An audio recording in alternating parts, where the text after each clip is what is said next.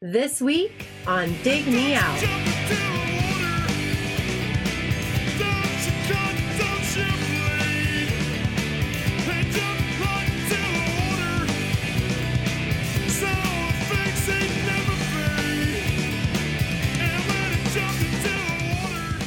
With your hosts, Jason Ziak and Tim Minichi.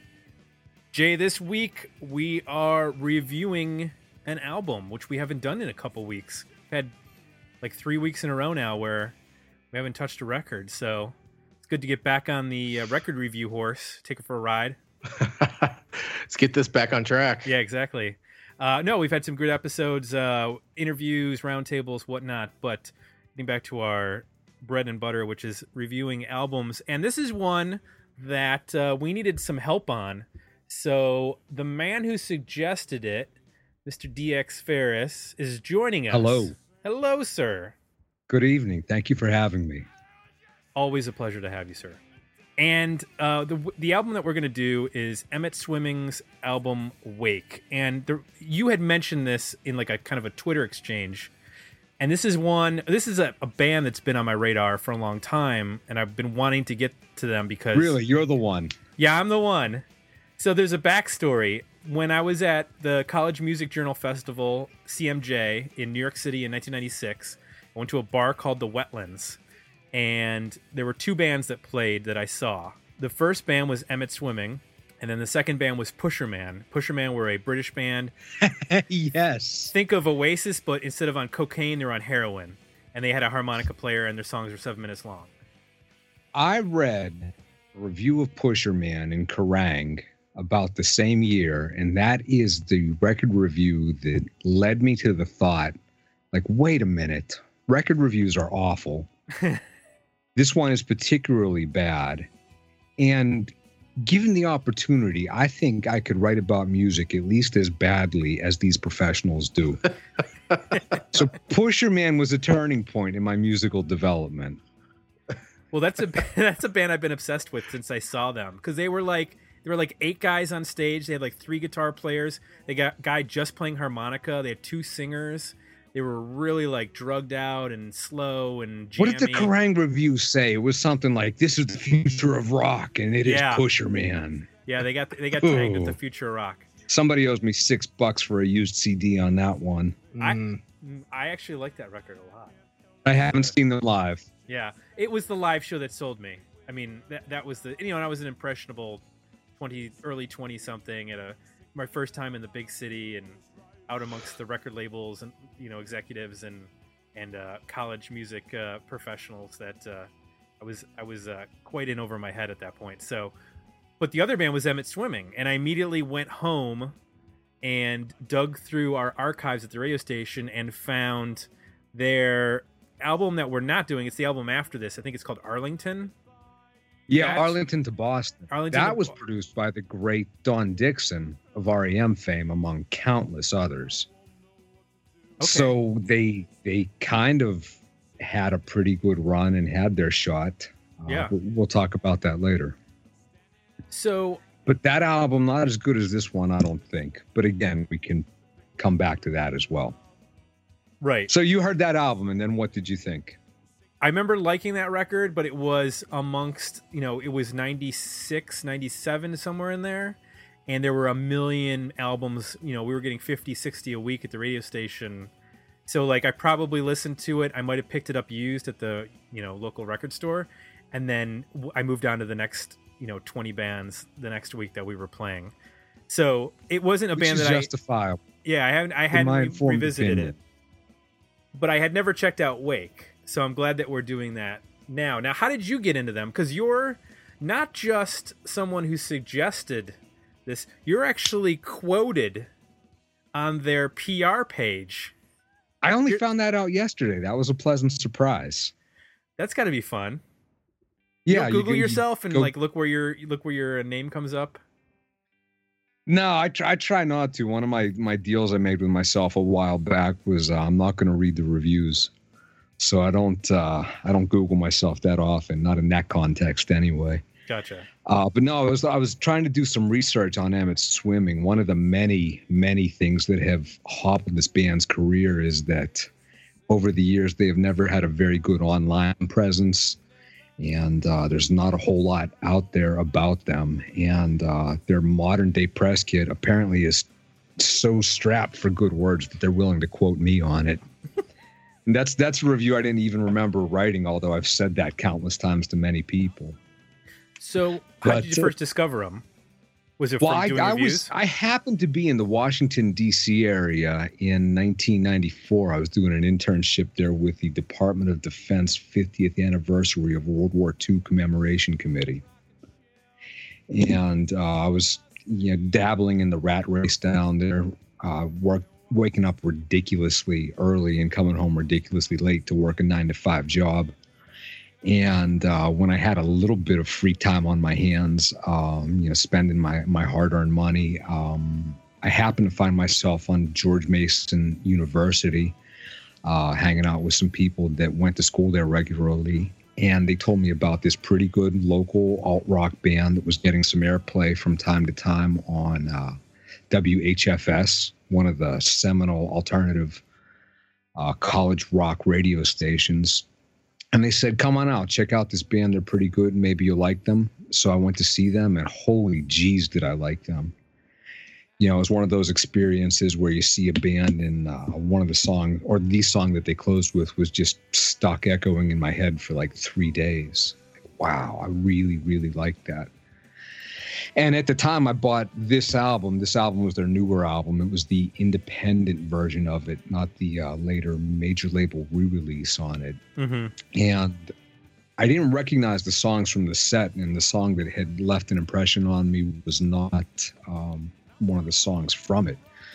So I like to think when I think about this band that they're not a band that I merely saw live and enjoyed and then confused the record with the live experience because when I chose one of the two CDs to buy, it turns out that the one that I had was not the songs that I liked, if you follow me hmm so yeah, I just happened to be right place, right time, and I caught them, and I knew who they were, and I loved them. Uh, next time I saw them, I got the second CD or the first CD, as it was.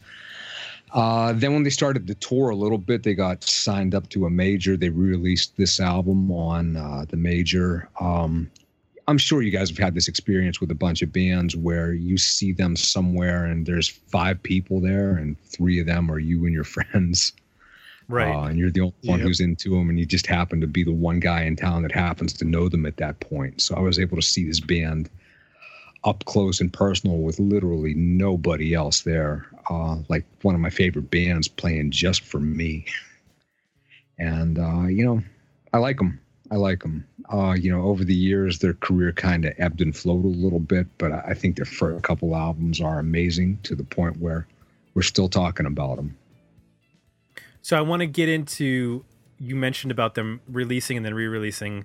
So for the p- people that are listening to this and they haven't actually gotten into the history and looked up the Wikipedia page, I just want to give a few bits of info. First is like you mentioned, the band's from uh, the Fairfax, Virginia area. They formed in '90 or '91 at George Mason.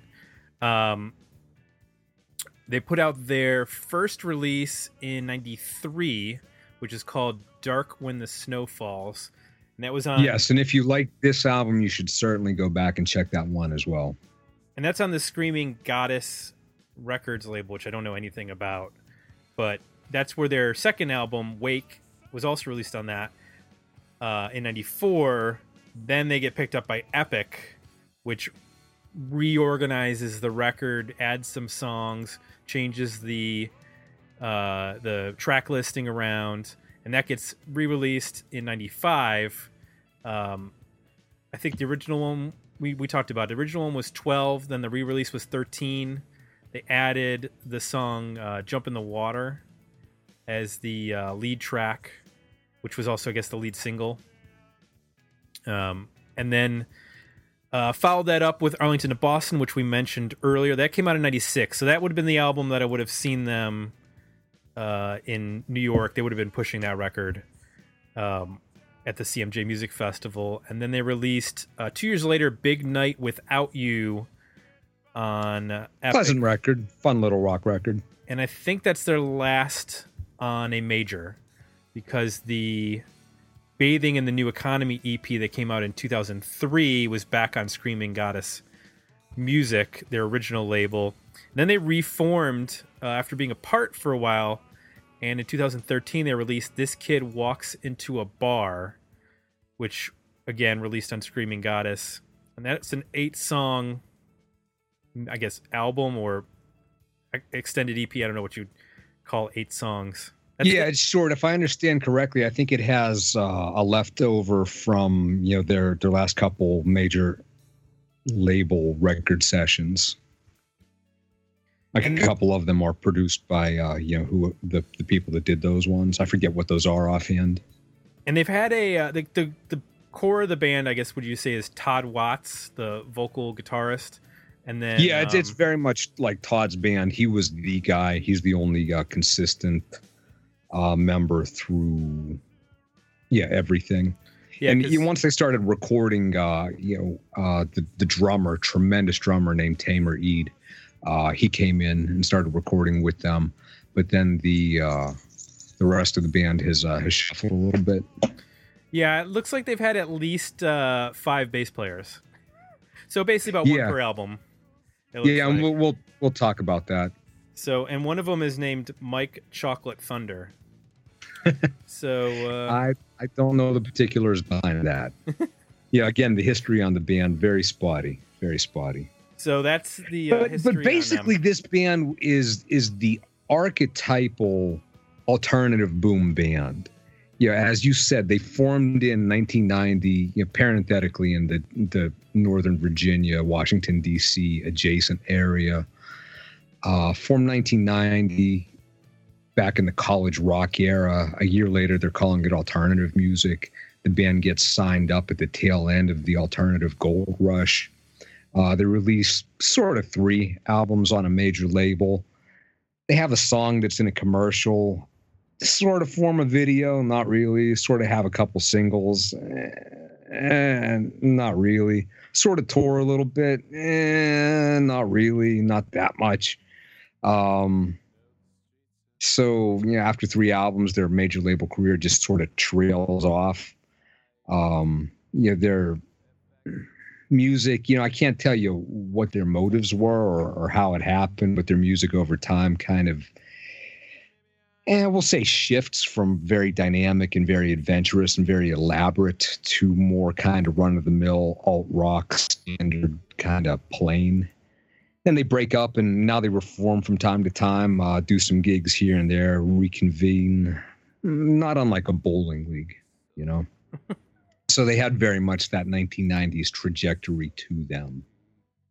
But these first couple albums, I'm telling you, are as as good as anything that was released in the 90s for the most part. As far as mere mortals doing it, these guys did it extremely well with the classic lineup intact and this album is the last one that had the classic lineup intact.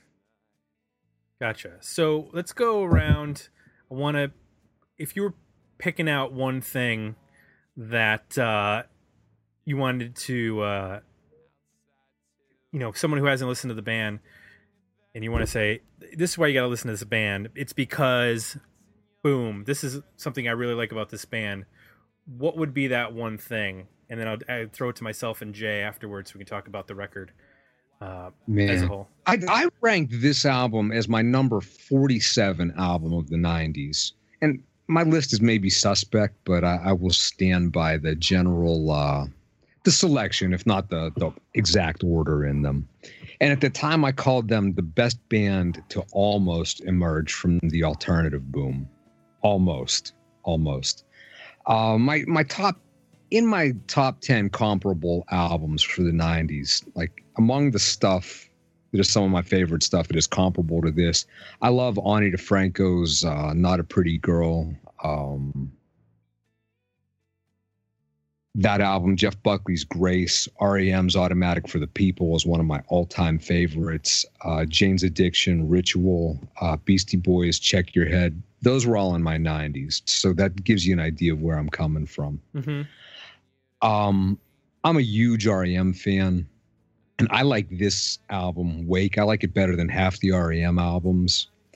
Um, my favorite REM songs to give you a further idea are "I Don't Sleep, I Dream," "Finest Work Song," and pretty much anything on Automatic for the People. I know that's not three songs, but uh, so if that gives you an idea where where they're coming from, um, it, again, this was a sort of pre-professional time for me, so I know it's tremendously lazy to say that they reminded me of REM. Uh, I wouldn't do it that way, but it's just kind of programmed into me. When I say that they remind me of REM, eh, this is what I mean by that. Um, they have the kind of uh, where REM has the jangle is kind of their sonic signature. Uh, Emmet Swimming have a propulsive acoustic guitar that tends to uh, resurface from time to time and really keep things moving along. Uh, they have a lot of really awesome, incredible dynamic jams, but they have some really good, chilly, mellow material too that you can just kind of chill out to. Uh, you know, stuff that I had on a mixtape with holes, dull parts, uh, wild colonials, really compatible with that kind of stuff. Uh, if that starts to fill in like where we're coming from, if you can triangulate it a little bit. But this album, to me, it has amazing production. Uh, this band with the classic lineup has really, really good dynamics. Uh, the engineering has a tremendous low end, I think, to it. Uh, many albums try to feel like this record and try and force that kind of sound to happen. A lot of classic rock bands try to do this kind of thing, where they try to make it fill up an arena where you can sort of picture the song slowing down and just kind of breathing for a minute, and that almost never works on record. They do this. Uh, the singer Todd Watts has a very unique voice. I know it's redundant to say very unique, but uh, yeah, it's almost an acquired taste. But if you can ponder Morrissey and his more melodramatic, over the top moments, I think you can handle Todd Watts' voice. I like it. I like it. There is what I really picked up listening to it this time is that they have an amazing rhythm section. Uh, Tamer, uh, Tamer Eid, again, the uh, the drummer is tremendous. You know, he, uh, he he's so much better than the material has to be. You know, he's he's really good, really intricate drummer, really plays his ass off. But the bassist for this, and I think when the bassist leaves, the something departs the band. The bassist on this was a, a guy named Raw, um, sorry, Robert Shaw. Let me say that one more time. Rob Shaw, sometimes Robert Shaw, he's listed as. This guy, I believe, had a jazzy background to it, and he was uh, he was really a real character. I can talk about that a little bit more, but um, yeah. So that's what I like about this band: incredible rhythm section, very propulsive, lyrical guitar lines constantly, and just good overall ambience to it. Produced really well. Does that answer your question? I think it does. Jay, Tell me one thing you liked about this record. Um, I think you just mentioned it the the lyrical guitar lines. There's there's this um, ever present um, lead guitar signature through a lot of these songs that I think is um, it's reminiscent of REM. It's also reminiscent of like a lot of I think 80s alternative music, sort of that early uh, 90s, late 80s before things turned grunge. It sort of reminded me of that era when there was a lot of clean guitar, a lot of delay, you know, more using um, effects, and then really focusing a lot on melody, whether it be kind of a lead part or even just accenting, picking. Um, there's always something interesting that that that lead guitar is doing to help, I think, elevate the songs and really yeah, the, providing the guitarist. I should mention uh, Erik Wenberg was also the uh, or uh, Weinberg. I forget which offhand. Um, he was the uh, the other mainstay through the um, through the lineup. So he played guitar, and uh, Todd Watts, the uh, the singer, also played guitar. So those were the uh, yeah, just giving credit where it's due. Yeah, yeah, and I think a song like "Expect Me," the the the guitar lead in that through that intro and first verse, I think is pretty signature in terms of what I'm what I like about this band and what I think he does well. It's it's it's almost the hook into itself.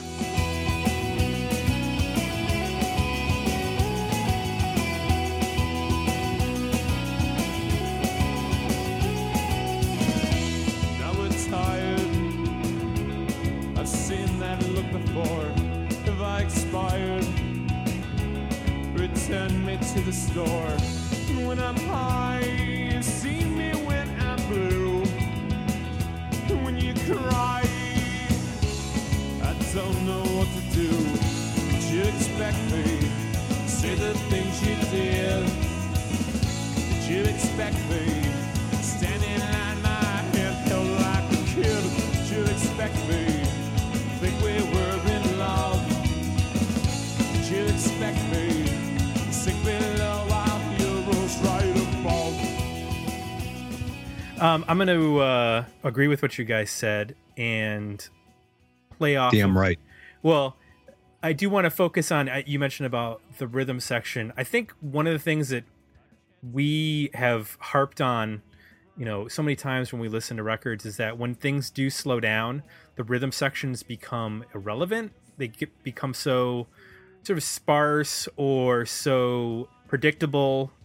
Uh, there's not a lot of, I guess, originality. And when this band does slow it down, the bass and drums do st- tend to stay a little bit more interesting than when uh, any like a lot of other bands will just go into sort of a typical 4-4 kind of slow beat. And that helps because you know this is another thing. When you know Jay and I will get into the slower songs and when you've heard like the third or fourth slow song on a 12 or 13 song record from the 90s you know there's got to be something that's making it interesting. Um, so when the rhythm section is able to keep it propulsive um, that's really helpful in terms of losing you know not losing focus on the record. The other thing is and you mentioned about the morrissey-esque vocals and parts i really picked up on that. There were quite a number of songs where uh, you could really hear morrissey's delivery not necessarily like him aping his vocal style but just that like slightly overwrought vocal um, which i enjoyed because he does have kind of an unusual vocal delivery. I can't really pin him on anybody else in terms of like the actual Yeah, sound and, of his and voice we're doing him a disservice to to say Morrissey-esque, but it's it gives you an idea of what ballpark he's coming from, and you know that's I I think what is missing with popular music today is that people are just doing things like I'm doing this move and I'm singing in that style and Right. I'm doing that. And you don't have a lot of distinct voices, literally or figuratively. Everyone's just doing some kind of version of somebody else's thing that somebody else perfected a long time ago. And I like to hear something unique. You know, I like to hear something that even though it might be a little bit unusual, as I said, you know, for a lot of people that I've played this for, his voice is an acquired taste, but acquire it, damn it. It's good. Well, I did go to I did go checking out Arlington to Boston just to compare, just to jog my memory, and he does, I think, tone it down a little bit. Some of the, um, the histrionics or whatever, however you want to put it, it is a little bit more reserved. Um, but I also noticed on that one they, you know, turn up the distortion on some of the songs. So I think there was maybe more of a concerted effort to write what would be considered like alternative rock songs. I don't know if Epic, you know, basically said, "Look, this is what we're looking at in terms of the market, and you know, you guys, you know, might want to uh, buy a distortion pedal or or something because this is a very you mentioned this. There's a lot of jazzy elements to this record without it being jazzy, um, but it's just in like the phrasing of certain chords or the way that the interplay between the guitars and the and the dr- bass and drums they can kind of have this kind of you know in the same way that uh when certain you know a band like dada or there's some other very early 90s bands that were like jason were playing off of 80s stuff that didn't get into like heavy sounds. They can kind of use some of those clean tones can kind of sound a bit jazzy at times and that was that was an interesting thing. It's always better at least for me when i listen to a record and i'm maybe i don't love it but at least i'm interested because it's not something i've heard before. If we listen Yeah, you know, band I'll, I'll take a minute. I'll, I'll mention the the good Mister Shaw here, the bassist uh, Rob Shaw. Um, he was he was a really interesting guy to watch. Do you remember? Or no? By the time you saw them, the bassist was he didn't leave an impression on you, not in a bad way, but you didn't look at him and think, "Wow, who is that guy?" Did he? No, No, by that point, it would have been the, the replacement bassist. Okay. Rob Shaw was a really interesting. I, again, I wish I knew more about his background, and I would love to find out what he went on to after this so I could hear him play it. But this guy had a, he either had a shaved head or was bald. Are either of you comic book people from back in the day? Like when I talk about the Doctor Strange look of the 1990s, does that mean anything to you? no, I, I, I am not a comic book guy from back in the day. Nope. Doctor Strange in the 1990s had a bald head. Uh, not really a Benedict uh, Cumberbatch kind of look, but Rob Shaw, the bassist, looked like the 1990s version of Doctor Strange. It's a distinguished, really good look. I, I forget if he had a goatee as well. Maybe I'm making that up. But um, you know, he had a way of playing where he would hold the bass up kind of high, if I remember correctly. And as he played, he would move his mouth and jaw in a huge gait as he played, as if he were singing along to an extra set of unheard lyrics. It was just fascinating to watch, really hypnotizing the whole time, like he was chewing a giant piece of gum or singing along or something. And when Rob left, uh, that phantom set of lyrics was gone from the mix, I think you know, Arlington to Boston certainly has its darker and atmospheric moments, but you know, nothing that I, I, think can quite compare to this one. So it seems to me that when Rob left the band, a certain spirit left as well. I think once, generally speaking, once a classic lineup shatters, it's like the glass is broken, the balloon popped. There's no putting that back together again which is my read on it. It's an uninformed read, but that's what I have been guessing at for 20 years now. Mm. The um the other vocal that uh the um uh the that this band reminded me of and that, and that the lead singer reminded me of I, I don't know who it is exactly, but there are times where it reminds me of Tears for Fears. And I don't know if that's uh Roland or Curt, I see where you're coming from. But that like I don't, I, and I don't. I'm not musically um, inclined. I, I, should ask my. I should have asked my wife before this. I don't know if it's a baritone or a or a if that's like that deep. But there's like this deep, like chesty aspect to his vocal, and the one guy of the two singers in Tears for Fears has that sound at times. Am I? Am, I'm I'm not off on that, right? You guys hear that too? Well, yeah, I mean, it's kind of like what, kind of the way Glenn Danzig sings sometimes too. Like they go into that like, uh, like they go way below their normal register. I, I am a huge Danzig fan, so I don't know what you call that. I never made technique. that connection before, but that's that's an interesting note. You're I don't know what that. I don't know what that technique is. I mean, it's kind of like also like when you hear people sing like Elvis, they'll do the same thing. Like they go in yeah, this well, it's register. singing. You know, yeah. I mean, that's uh, you know one of the the miracles of Glenn Danzig is that out of the whole hardcore movement, I think he was the only guy that was truly singing. I don't know if he's the only one that could or the only one that thought to, but out of mm-hmm. all those people making all that amazing music, he's the one guy that thought, you know what, I'm going to go for it here. Mm-hmm and I think more people need to do that. You know, as, as a big metalhead, and as we've discussed, I, I, hate modern metal vocals because nobody's really trying to do anything. Nobody's distinct, and you know, say what you will about his voice, maybe you don't like it, but the guy is going for it. Mm-hmm.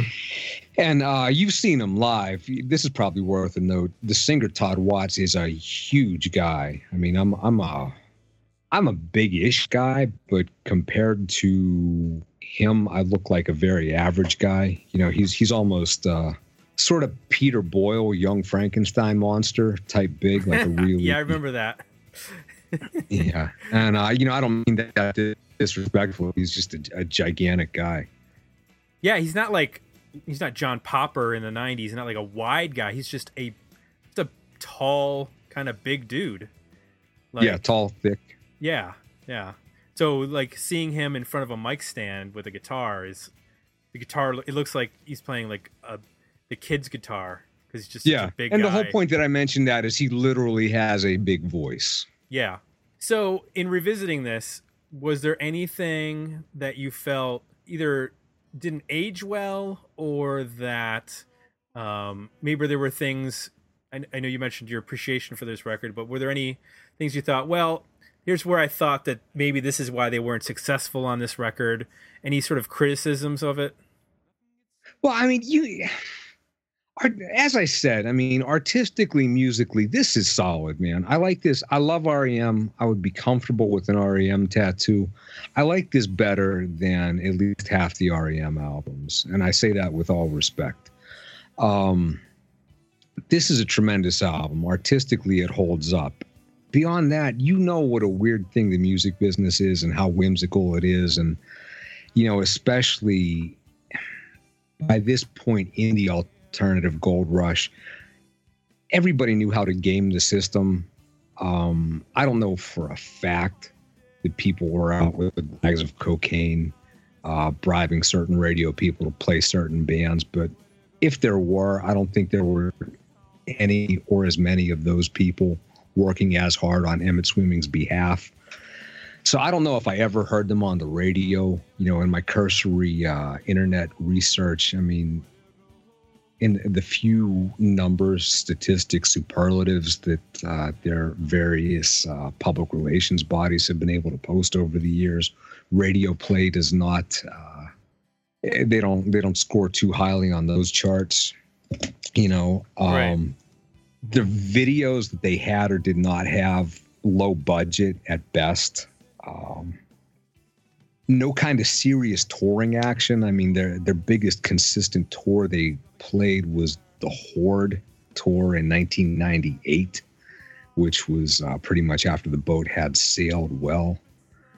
So, yeah, you know, again, like kind of the the high point of their career was them landing a song in a commercial.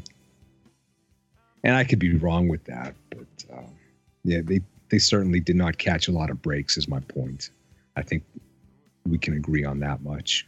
So yeah, that's that's kind of what didn't happen. I'll tell you two things that struck me uh, on revisiting this. Number one, um, you said you could include this in the show notes, right? Mhm. As you've mentioned, the sequencing is a little bit different, uh, significantly different, a little bit different, but significantly. The sequencing is different for the independent release, the first version of it and the major label release, which is what you'll hear on Spotify. It is on Spotify, by the way. You know, for years, very little was on YouTube. You know, we talk about them having a bad internet presence and footprint. Um, so the easiest way to find this now is to go to YouTube. Uh, I have a link to a playlist that approximates the indie edit. Uh, it's not exactly the same, but it's close to it for reasons we can discuss but I think the major label version of the album both tries to play up the angst angel angle of it, um, but it also tries to diffuse it as well. I mean, th- this is a substantial band. Uh, you know, this is a band from the northern tip of the Southern Gothic tradition. You know, again, this is a Virginia band. So when you uh, when you look at who they are and where they're coming from, Todd, the singer, I believe was an English major. Uh, I'm certain he was a Methodist. I know he told me that. I was able to speak to him briefly at a uh, at a gig once. Um, when you look at what's going on within the music, tinged with Southern Gothic. You know, there's some Southern existential stuff going on. There's a little bit of religious dread here and there uh, some theologically informed suffering. As I said, this is like the northern tip of Southern Gothic. You know, you have images like wolves and mysterious voices, social tension. Uh, you know, the, the band's name, Emmet Swimming, is a reference to a 14 year old boy, Emmett Till, that was shot and then thrown into a river to drown. Uh, socially conscious band. Um, you get things like yearning. You get things like you know, natural images, natural cycles like seasons, days, nights, um, that kind of thing. Rain, darkness. So there's a lot going on with this band. Um, but I think that I strongly suspect that, you know, as you had hinted at, when they signed on to the major label, the major label wanted to make them a recognizable alternative kind of thing.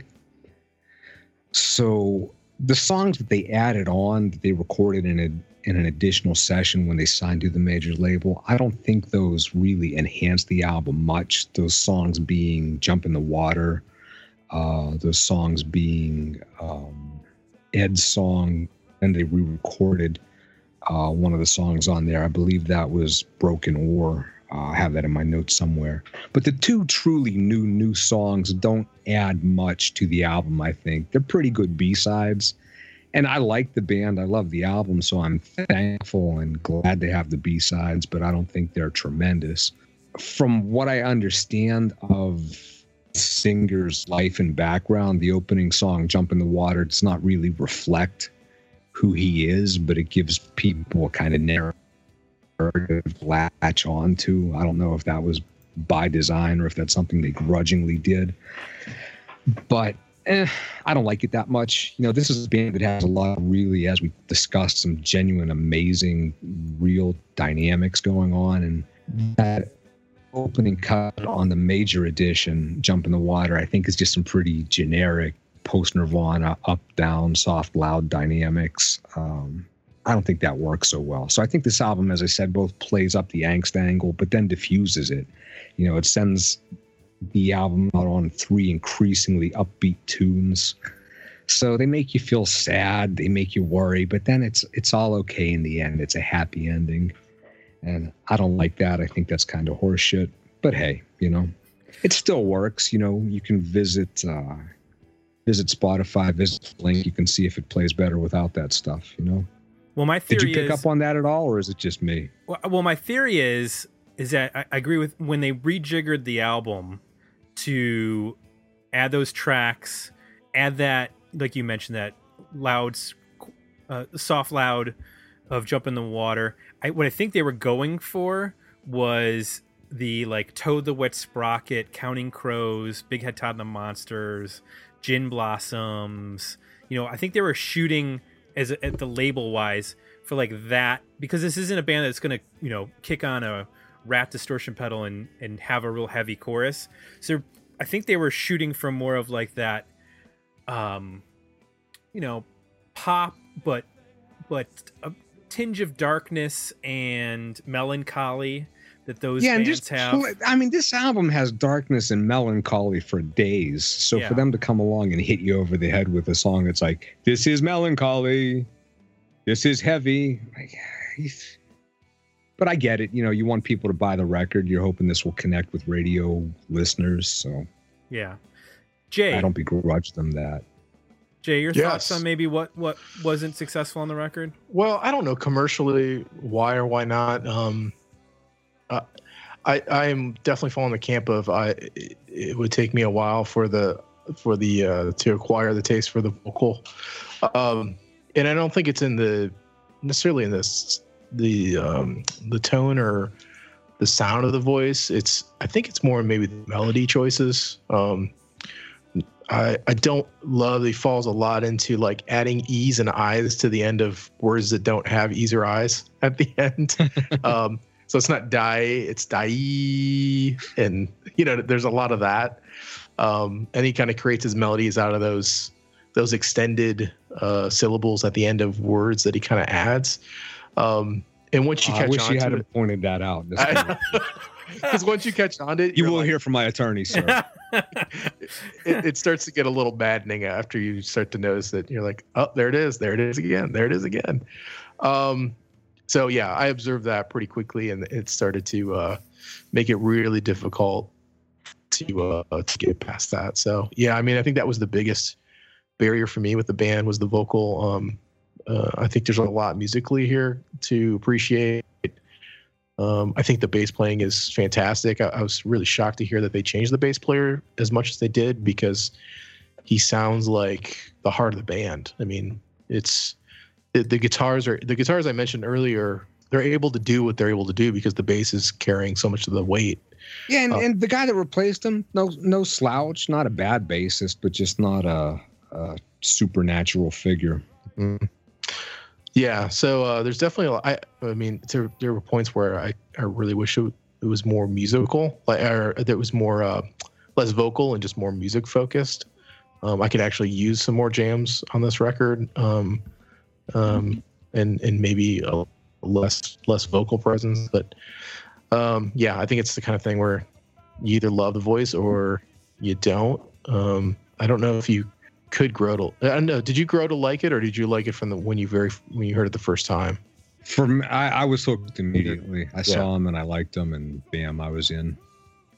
I think we all have bands like that, though, right? I mean, there are bands that that I like, and then I, I put it on for somebody, and they're like, "Oh, I, I I- this I can't stand this singer," Yeah. and so you know, and you probably have the same thing, Jay. Mhm.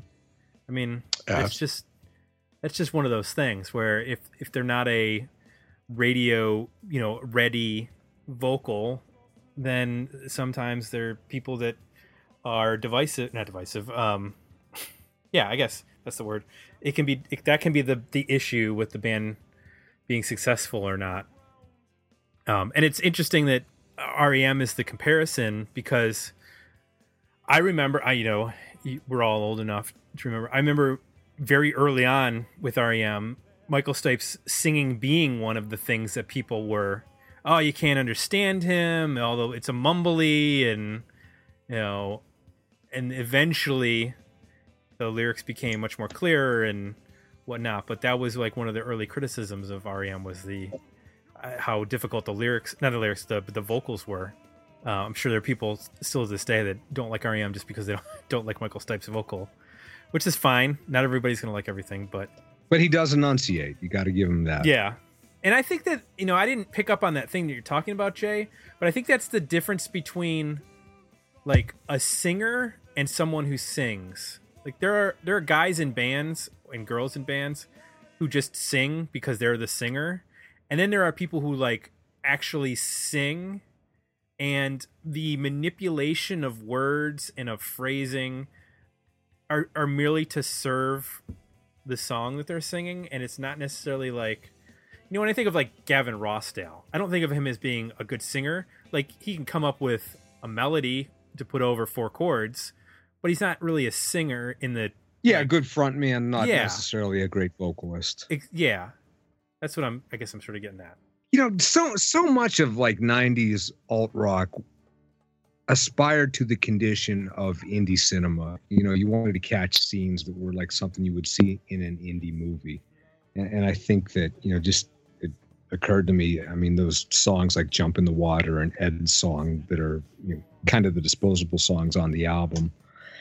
I think that's what those kind of play like. Like, yeah, okay, you know, you can live without seeing most indie movies, and I think you can live without these particular songs.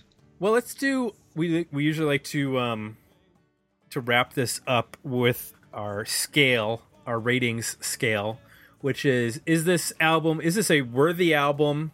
Would this be better trimmed down to an EP, or is this so bad it's really just a single?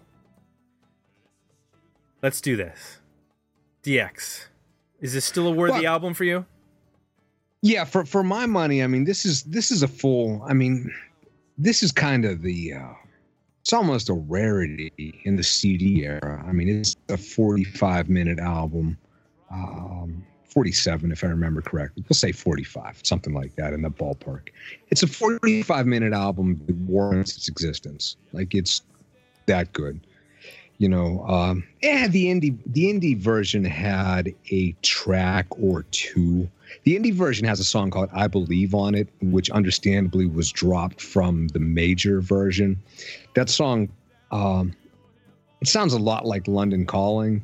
It's a song about the IRA, the uh, Irish uh, organization. And yeah, and I mean, no major label is going to pick that up. Um, I am of Irish extraction. No way am I going to go on record saying shit about the IRA one way or the other. So that's certainly an understandable move. Uh, but I think the album works fine without that song, regardless. So yeah, I think it's it's a 45 minute album that uh, that you know in one form or another uh, is is better closer to 45 minutes than 30. Would you recommend the self-released or the or the shorter original release versus the epic release? I, I like the flow of the indie release. I mean, the um, yeah. Again, you can check out the playlist that we we have set up there. Uh, I think the the flow and the sequencing is more true to the band spirit with the indie version of it. But I don't think you're going to get a. Uh, I think the kind of stuff that I'm complaining about on the major album release that's uh, some rock snob stuff. You know, I think your average listener um, who hasn't been pondering this album for 20 years, I think you'll still enjoy it just fine. I And, and my favorite songs, by the way, uh, it's called "I'll Be Fine." That's my favorite. Uh, I hear voices I love, and uh, "When Morning Comes." That was like the big, you know, if if not the quote unquote single, that's uh, I think definitely like the standout track from the album. "When Morning Comes" is probably like the one you want to listen to if you want to check them out. Another day. If you've never trained, why are you so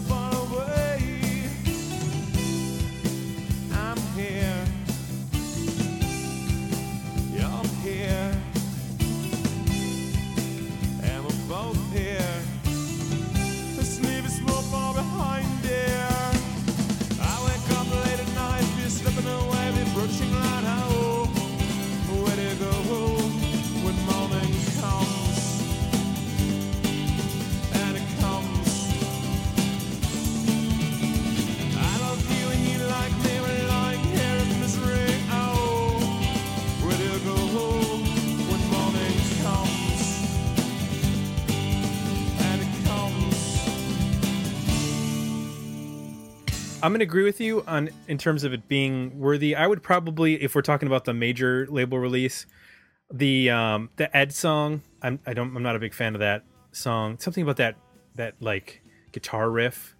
It's, very happy sounding, and it sounds weird in the context of this record. That din in it, like it just doesn't uh, it just doesn't work for me. So I'd probably trim that.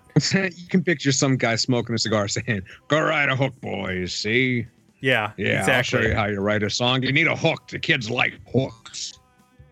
and major chords for the verses and chorus and go to the minor for the bridge that's how you write a song Yeah. uh yeah that's that's what that that song sounds like to me so uh i'd trim that one from the from that release uh jay where would you uh, be at with this uh rating Uh, I'd be an, uh, an EP for me. I like the I like how the record starts. The first three songs I think are solid. I like when morning comes. Um, in general, I, I don't mind when the band gets a little brighter and happier. In that, um, I think the the vocal can help add the darkness that's necessary to keep it kind of balanced. But uh, I tend to like the stuff where he st- restrains himself vocally. I mean, I think it really comes down to that. Those are at least the ones that, um, with the time I had to invest in this, they're most access- accessible to me. So all I'm at an EP. all right then we have a slight disagreement on this particular episode that's all well, right the, the important point being that you have accepted Emmet swimming into your heart, and We from there it can only grow. and we have con- we have contributed to their online presence. Now there will be a entire podcast dedicated to this to this band that did not exist before. Yeah, and you know, hopefully they'll listen to this and, and write to let us know how wrong I am about everything. but then we'll have a line of communication. Um, you know, and- they for for a while there was, I think, a Yahoo group of fans dedicated to, uh, you know, it was like an email chain. This is back 2000, 2001. And boy, that group had a lot of cocks in it. Oh my God, you, you couldn't talk about anything. So I mean, just everything, every aspect of their online existence has always worked against them. They've never had good online representatives. So if you're a super fan out there and you want to grab that bull by the horns, uh, they need you, man. and it would not be the first time that someone from a band wrote us to tell us how completely wrong they were about about what we uh, opined during our episode. So Well, answer your my answer your Facebook messages, guys. You know, uh, update that blog. yeah, please do. Branding, yo. get a Twitter account like our man DX, who blows it up on a regular basis. You are the busiest. Uh, you have 81,000 tweets last time I checked, which is uh, a lot. Do you is that your profession? Is that what you do You all day? Because I don't know anybody who tweets as much as you uh, outside of Donald Trump. Now you know like like so much of my my work that i do involves me sitting in front of the computer forever and so much of it is is monkey work sometimes. Like i do a lot of transcribing and writing. I need to do like a lot to uh just warm up.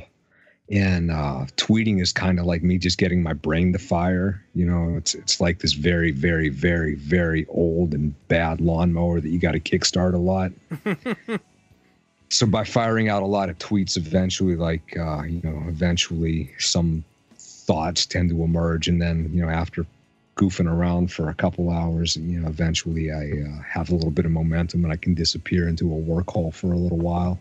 But that's something i'm working on. I'm uh, working on it one day at a time. My favorites are the redacted political tweet.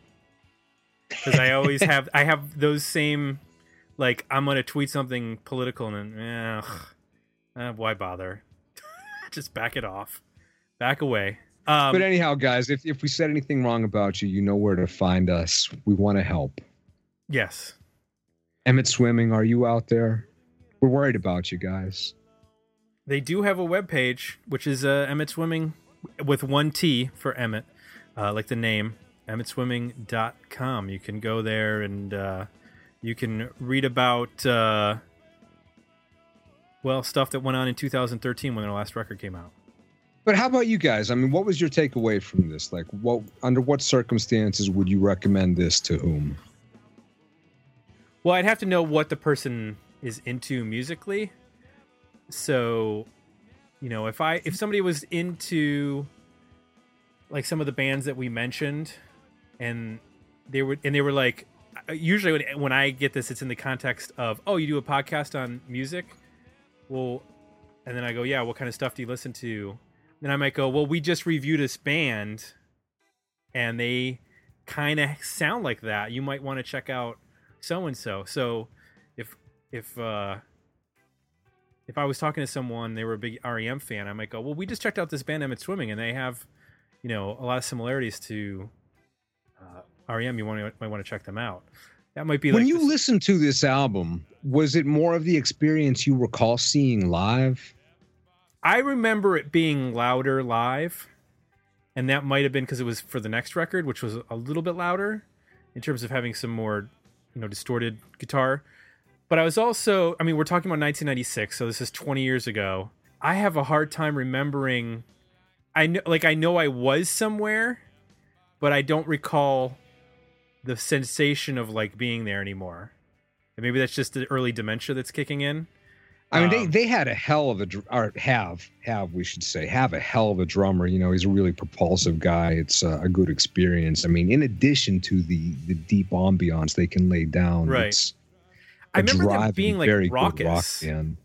like it was kind of like i just remember the the it was a small bar and i just remember it being like really loud so in some ways this album caught me off guard because like this is a little bit quieter than i was expecting um but i just remember like being impressed by like the volume and that might have just been me not you know not being familiar and just being caught out by caught off guard by a loud PA system. But uh, yeah, I just remember them being, you know, really in my face with the with the volume. So Yeah, all these years later, um, now that I've had all this time to think about it, the idea that they made the next album with Don Dixon, but without the bassist, uh, oh, that makes me want to cry now that I think about it.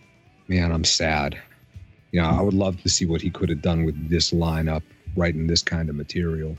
Because I mean, this this the bulk of even on the major album release or re-release, uh, they didn't do much with it. I mean, it is immaculately produced.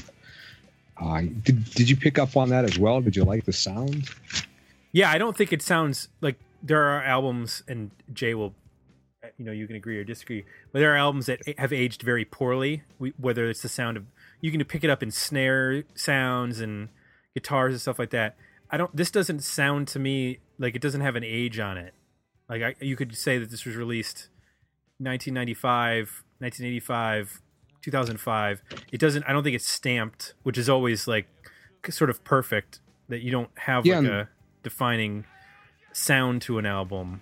The producer, by the way, was Marco Del Mar. You know, a guy that does not have a giant uh, resume. I mean, he's, his, his biggest acts are Basshead and Margot McDonald, something of a DC sensation. But he, uh, man, I wish that guy would have got more work. Yeah, Jay, did you yeah, he engineered it as well.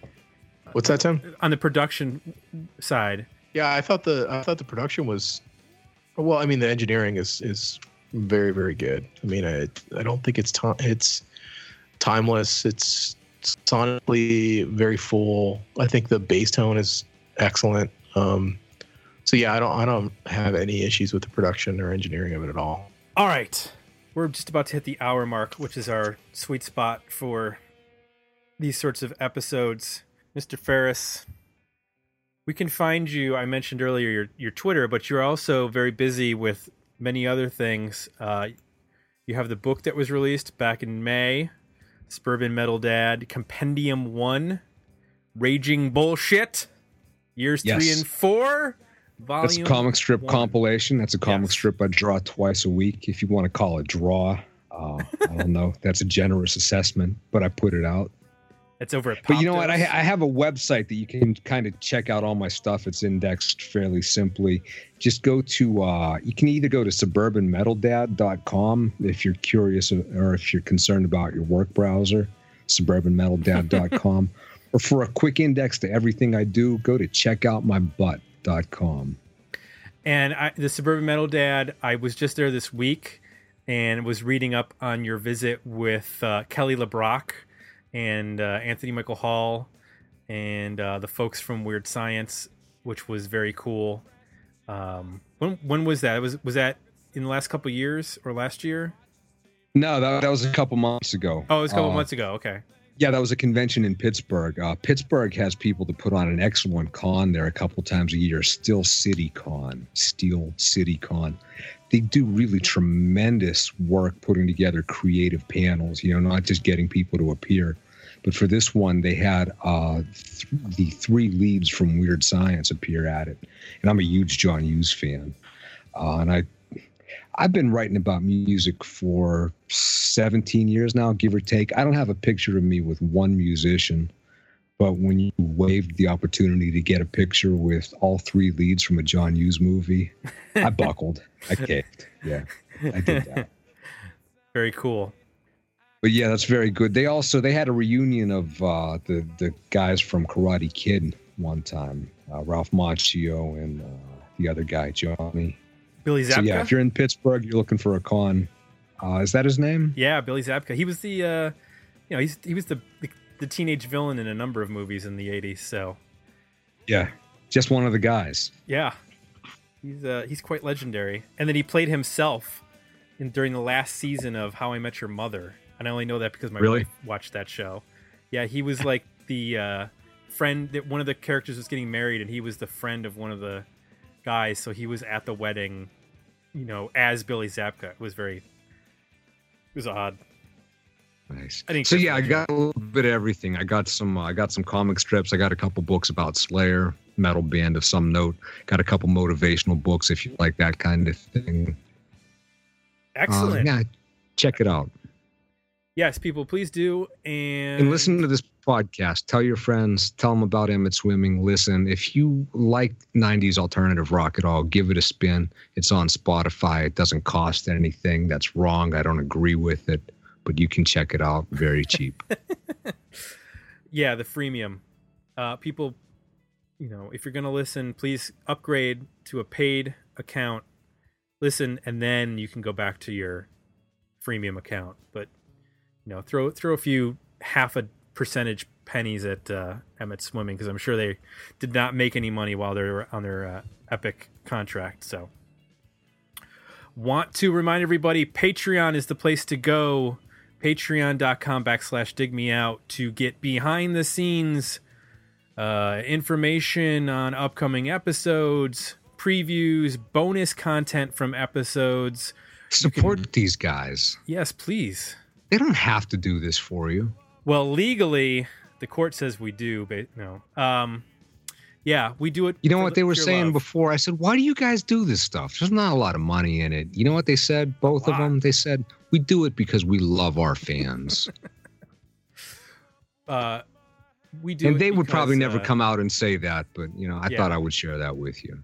I'm not making that up. It's true. Maybe I am, maybe a little bit. We have No, to justify the uh, the microphones that we purchased, and uh, Got to use them for something. got to use them for something. Exactly. And uh, if you like what you heard, head on over to iTunes and leave us some positive feedback.